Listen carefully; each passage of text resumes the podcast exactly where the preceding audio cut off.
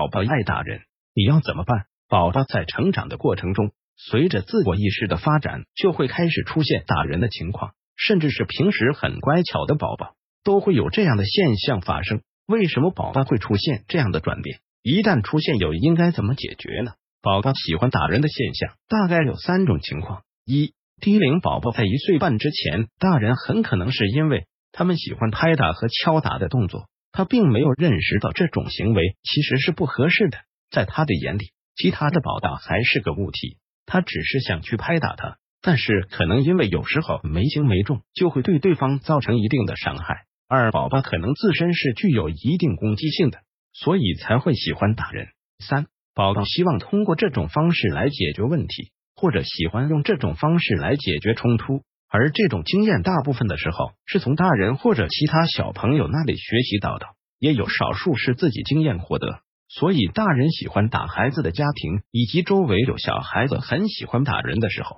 宝宝也是最容易学会看招的。通常情况下，在外面如果遇到打人的宝宝，就要带着自己的孩子避开他，因为不管是说教还是责骂，都是容易引起纠纷的。如果喜欢打人的孩子是宝宝的玩伴，就要在孩子和他们一起玩的时候，注意那个孩子有没有攻击行为。当有这种倾向的时候，就要立即的制止。如果宝宝的年龄还不大，只要大人反复的制止他，那么反复多次强化记忆之后，孩子就能逐渐减少攻击了。如果宝宝的年龄在两岁以上，那么除了动作上的制止外，还要进行语言上的制止。如果自己的宝宝被打，不要过分的安慰，也不要让宝宝还击，分开他们就可以了。当宝宝能够明白事理的时候，就可以告诉他打人是不对的。家长在对待宝宝打人的问题上，一定要所有情况都考虑进去，不能单纯的因为宝宝做出错误的判断就责骂他。没有不好的娃，